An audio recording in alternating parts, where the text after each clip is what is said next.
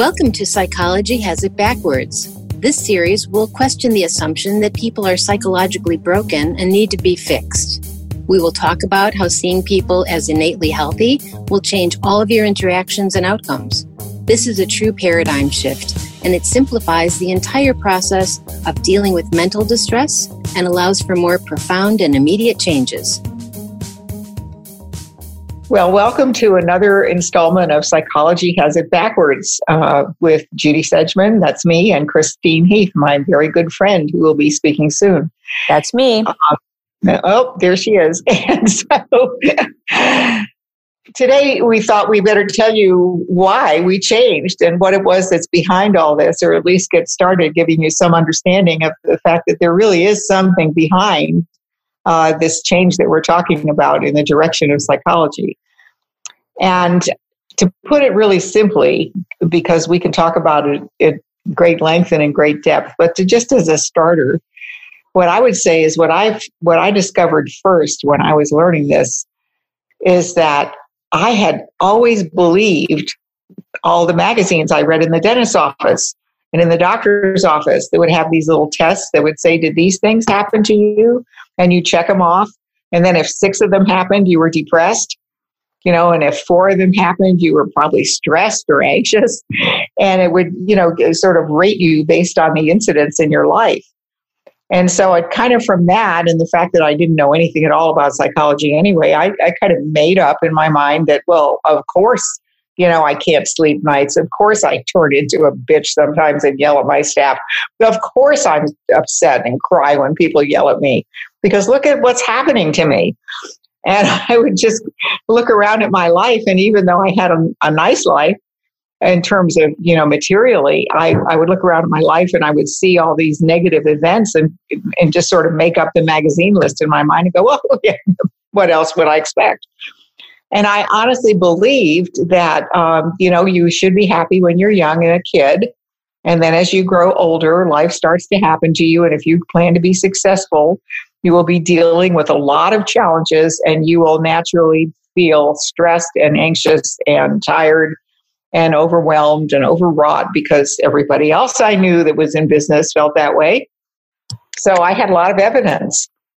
And um, the first person I met that was involved in this work had a a serious uh, financial problems and other problems that if I if I had those same problems, I would have uh, even though I they're always temporary and I knew that if I had those problems, I would have been a total stress case.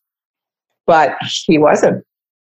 He was like, "Oh yeah, this will get resolved. Everything will be fine," and and, it, and he acted like it was no big deal, nothing whatsoever to do with his level of happiness or involvement in people or you know enjoyment of his work and I couldn't grasp that.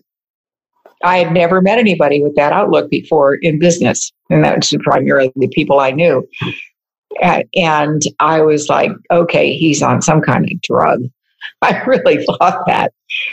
And, um, and when I realized that no, he wasn't on some kind of drug, he just had, he knew something that I didn't know about where all this was coming from, that it was coming from within me, not from the events of my life. It was coming from the way I was using my power to think to interpret the events of my life.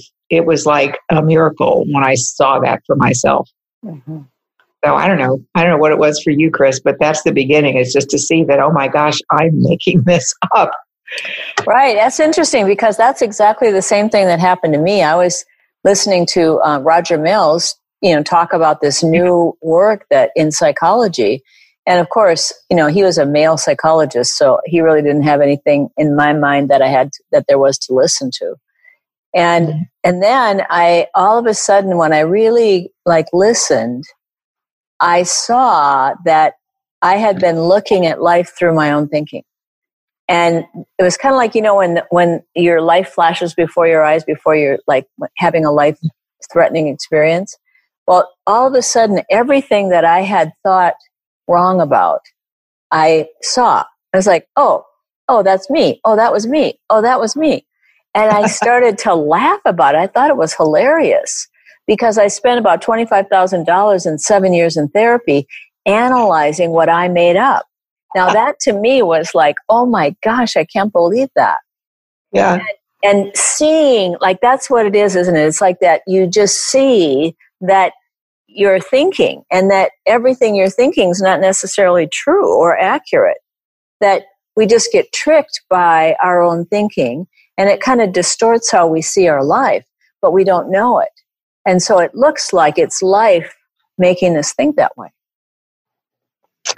Yeah. And that's what we mean by inside out. In a sense, we're turning psychology inside out because uh, instead of feeling, oh, poor me until I solve this problem and that problem, or unless I move to another city or get divorced or, you know, or lose 30 pounds or whatever it might be that somebody thinks is creating their distress or their unhappiness or their stress or whatever. Um, I suddenly realized, you know, that no, it's when I change my mind about how I look at life and I start to look through different eyes, so to speak, you know, through the eyes, through clarity, through the realization that I've got the power to change my life. And it's not because I have to change my circumstances, mm-hmm. because I can change the way I think about it. And when, and it's not the same as positive thinking, which a lot of people will say, well, isn't that just positive thinking? Because no, to me, when people are doing positive thinking, they're really they're victims of circumstances but they're going to make lemonade out of lemons you know in other words they just think well it, it sucks but i can think about it nicer mm-hmm. and that's not what we're saying mm-hmm. and i think that's an important point you know it's it is life is it is what it is and my experience of it is going to depend on how i think about relating to it how I think about handling it, what I whether I have new ideas or I get stuck in fear and anxiety, whether I believe that I have the uh, ability to see my way through something or whether I believe that I'm screwed. You know? mm-hmm. And uh, that that's not positive thinking. That's just having faith in the wisdom that we all have within us. Actually, I think positive thinking actually gets people into lots of trouble uh, yeah. Because, you know, like uh, when I work with addicts, let me tell you, they're the biggest positive thinkers of the world. They'll say things like, oh, I can quit anytime. It's not really a problem. I can manage it. Like that's all just positive thinking, right? And right. P- people call it denial and they call it all kinds, they give it lots of motive. You know, like yeah. people think that way, but really it's just, it's like they're trying to make the most of what's going on. And right. one of the ways they do that is to try to think about it. So they think about it positively and mm-hmm. then they don't change. Right. so po- positive thinking, I mean, it, to me, it's like double thinking because first you have to be in an insecure, negative place, and then you got to have a positive thought about it. So you end up like double thinking. So lots right. of people that are really kind of what, what I would call hyper happy. So they're really mm-hmm. positive, but they got to work at it, and their thinking, their their feeling isn't very very good. You know, it's like that in fact, sometimes clients will say that to me, like, well, you mean you want me to be like happy all the time? And I said, well, you mean like that kind of hyper happy? And they go, yeah. I said, no, that's not it. That's trying to make yourself happy. But if you see that you are that way, like you are healthy, and then you think, then you can get back to that. Yeah, and that's that's such a relief. It takes all the pressure off. Mm-hmm. You know, because when I was trying to manage my thinking, like in business, and I, I had certain clients that when they call, as soon as I knew that they were the ones on the phone, I would freeze up. You know, and it would be all I could do to politely say hello. because I knew they were going to yell. I mean, they were just people like that. You know, that you knew they they only called when they were really riled up and they were going to give you a really hard time. And um, and I and so by the time they started talking, I was already a wreck. I mean, they hadn't said anything yet. If they if they had not yelled and said, "I'm just calling because I realized it was your birthday and I wanted to wish you happy birthday," I probably would have fallen off the chair, you know, because I wasn't prepared for that. In my own mind, I was always sort of setting myself up for the bad thing that was going to come. Mm-hmm. And um, when I started to realize that in the moment, you just see what's there and um, and understand it. Understand that everybody's speaking their own thinking. Mm-hmm. you know, and I st- suddenly developed compassion for angry people. I realized that, yeah, I've been angry. I know what that feels like when you blurt out something and then you think, oh my God, I can't believe I just said that.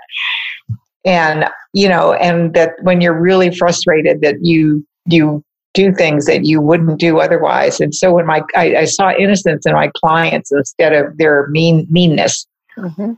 And um, as a result of that, instead of being reactive and defensive the minute they called, I would listen mm-hmm. and I would look to see whether I could understand what was behind their upset. And if there was a point that I could grasp, I would talk about it. Mm-hmm. Or if there wasn't, I'd say, Can I call you back later? Mm-hmm. Hoping that they would calm down and maybe I'd be able to grasp what they were after. And it was so different because they felt different in you know that feeling that you exchange with people. So I realized once I started realizing in myself what was going on behind people's thinking. It made me a better listener and a more compassionate conversationalist. And it brought out better qualities even in my angry clients. Mm-hmm. Yeah, it's a really different way of looking at it, right? Because psychology tends to look at fixing what's wrong with people. Right. And and so the then the like at least for me anyway, the the focus that I had was trying to get them to manage their anger or to do techniques so that they, when they got angry, they wouldn't like, you know, hurt their loved ones. And, um, and I was always trying to like get them to think about their anger, think about their fear, think about, you know, like I, I in fact for myself, I had a rubber band, you know, when I'd get anxious, I'd snap the rubber band and then my, my, oh, yeah. my wrist would have welts on it because I'd be snapping the rubber band so much because I was trying to manage all that, right? And and and that's what what you're kind of taught in in psychology mm-hmm. is that people manifest symptoms, right? And the uh-huh. symptoms are what the field kind of is focusing on trying to get rid of. And that's just that logic, you know, like we're taught to problem solve. So if this is a problem, then we should focus on fixing that problem. Unfortunately, mental health has nothing to do with your intellect. So you can't figure out how to be mentally healthy. It's not possible. Mental health is built in. It's a state of being, right? So it's, um, it's just seeing that for me anyway, when I saw that it was my thinking that was creating my problems, my anxiety, my anger, my, and I had lots of that too. Uh, my, de- yeah. you know, I was depressed a lot. I was very, I was yeah. depressed until I was 30.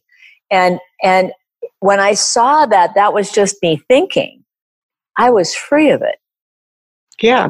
Free of that. So I realized that I have been taking my clients down the road the wrong direction. It was the right yeah. road. We wanted to get healthy. We knew that health was possible in people. And I think that's kind of the, the, the, some of the fact of the fact that we're innately healthy is that we even have a field of psychology. We even have a field of counseling because right. we know people can get better. Unfortunately, we don't teach them how to get better. We teach them right. why they're not better. Right. Right. That's right. And you know, I have to I tell you a funny story that illustrate that is that so I had a client who um, was a was applying for disability and in, in in our state at least. It, you can apply and it sometimes it's six months before you can get through all the paperwork and the red tape and get to your disability. And she was uh, had you know has was traumatized and she was very couldn't frozen she just couldn't work. So she was applying for disability. So six months later and i had seen her a couple of months during that six month period she calls me up and she says well i finally got to see the psychiatrist to evaluate me for my disability and i the psychiatrist read my paperwork and said well obviously you're depressed and you've got ptsd so he wrote her two prescriptions uh, and she said, I don't want to take this shit. I feel fine. and I said, Well, you can make your choice and you either have to go back to work or, or pretend you're disabled. You can do either one, you know. And she said, she laughed. She knew that was, you know, I was being funny, but I don't ever encourage people to cheat the disability system. But who wants to be disabled when you know you're fine? But right. at the time she applied, she was not fine. She, if they would have seen her that week and given her the medicine, it might have helped her. Mm-hmm. But you know, she didn't need it now, and she said, "I just feel like it's going to make me sick because I feel fine." Right. I said, true. Well, that's you know that's what my clients when I when I switched from traditional psychology to working from this understanding of innate mental health and and yeah. how these principles create our experience. I mean, my clients had been I mean, they were with me for a long time, some of them years. And within like a week, they were yeah. people. We were all different people. You know, yeah. it's like, oh my gosh, but we were still ourselves, right? Yeah. It's just yeah. all of that exterior, insecure, negative stuff just dropped away. Yeah. And we were our true self. So when I came in and I started talking about how we weren't going to go in the past anymore, they were like so happy. They're like, yes, we don't have to talk about our past anymore. Yeah. And they're like, how could we had to do that anyway? I said, well, that's kind of the field things that we, we process it enough that you'll be able to let go of it and you'll feel better and that you'll yeah. but they said but it doesn't work. It just makes you feel worse. I said oh i know. I'm sorry. I'm really yeah. sorry but i couldn't see it before and nobody else sees it either so this is the best yeah. right now but let's go in this direction. It feels better. And they go yeah we're following you because i was happy. You know i was in a good place now. They're like yeah i want more of that. Yeah. So now that we've kind of given you a taste of where we're going with this uh, do you think you might want more of that? Because we've got a lot more to talk about, and we're going to do these podcasts every week. So, if you'd like to learn more about psychology has it backwards, um, Chris and Judy will be back next week. We hope you heard something new and that you will continue to join us to challenge the prevailing thinking about the possibilities for health in everyone. To subscribe to the podcast, visit our website at psychologyhasitbackwards.com